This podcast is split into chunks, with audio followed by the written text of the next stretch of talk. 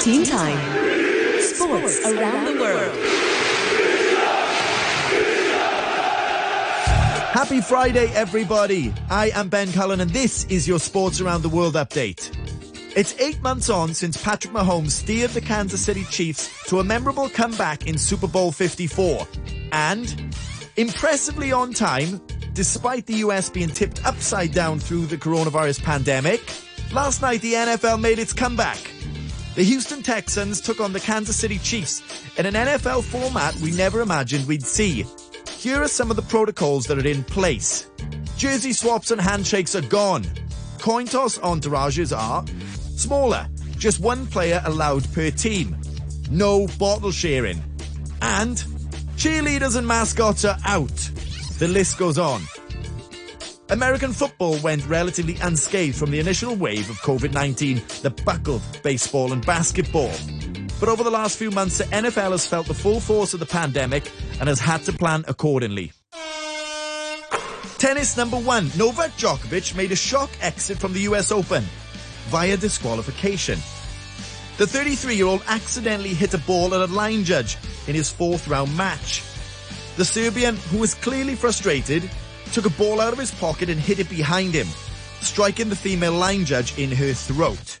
He immediately ran to help, but at that point it was too little, too late.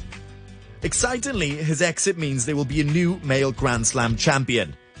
Can you guess who was the first ever tennis player to be disqualified from a Grand Slam? It was 90s tennis bad boy John McEnroe. Moving on to golf's world number one leads us to Dustin Johnson. He first became world number one in February 2017. Fast forward to this week, well, he claimed a three-shot victory at the PGA Tour Championship. The American, who clearly has ice running through his veins, held a five-stroke lead heading into Monday's final round and managed to claim the FedEx Cup jackpot, which was, drumroll please, 15 million US dollars. It's a very tough trophy to win, Johnson said. I control my own destiny, but I still had to go out and play well. Question, how would you spend the 15 mil? Barcelona's all-time top goal scorer, Lionel Messi, has, believe it or not, returned to training. This follows his failed attempt to force a move away from the club. Messi submitted a transfer request on the 25th of August, but said last Friday he would stay because it is impossible for any team to pay his release clause. Messi trained on his own while the rest of the squad trained together. And finally, Messi joined Barcelona 20 years ago. But can you imagine him playing for another 20 years at age 53? Well, the Yokohama captain, who goes by the stage name King Kazu, is the oldest professional footballer in the world at age 53. His stats are as follows. 35 professional seasons in football, 89 caps for Japan, 163 goals in the J League. He is often asked what the secret to his career is. He insists there is no secret other than hard work and dedication. Hats off, King Kazu. I salute you. I am now delighted to welcome somebody who can fly. And if you don't believe me, go to our Instagram right now. He is Hong Kong Olympian Chan Ming Tai Theo. Theo, thank you so much for joining us today. You are the Hong Kong long jump uh, record holder. How has your day been today? Yeah, good. All good. Just finished my training today and all good. Um, we are still locking in SI, having our close camp, but uh, the training is going well.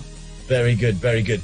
Can you give the listeners a brief rundown of who you are and what you do, and then we'll go a little bit deeper into your journey?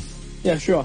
So I'm a Hong Kong full-time athlete now. So um, basically, I graduate uh, from Hong Kong University uh, in 2018, and then I I was a full-time athlete since 2015, um, being a student athlete as well. But now I'm just a full-time uh, long jump athlete.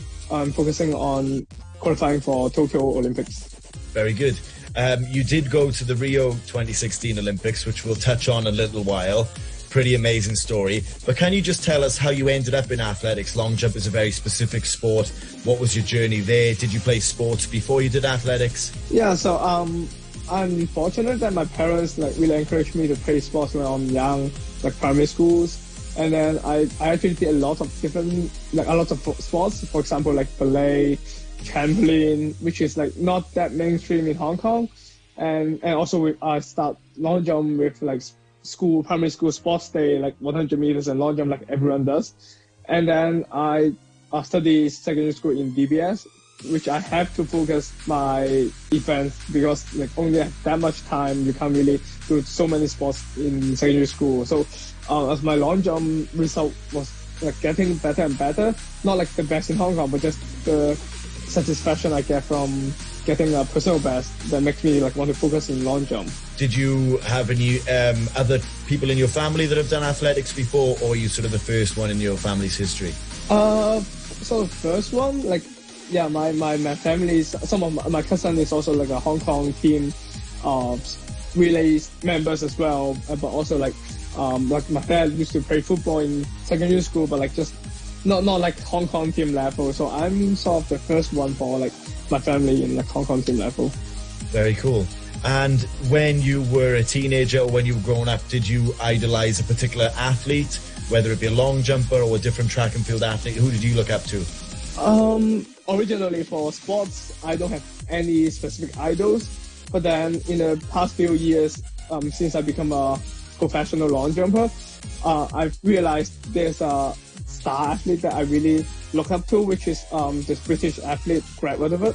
He actually won the Olympic gold at his home, and also uh, I like him so much.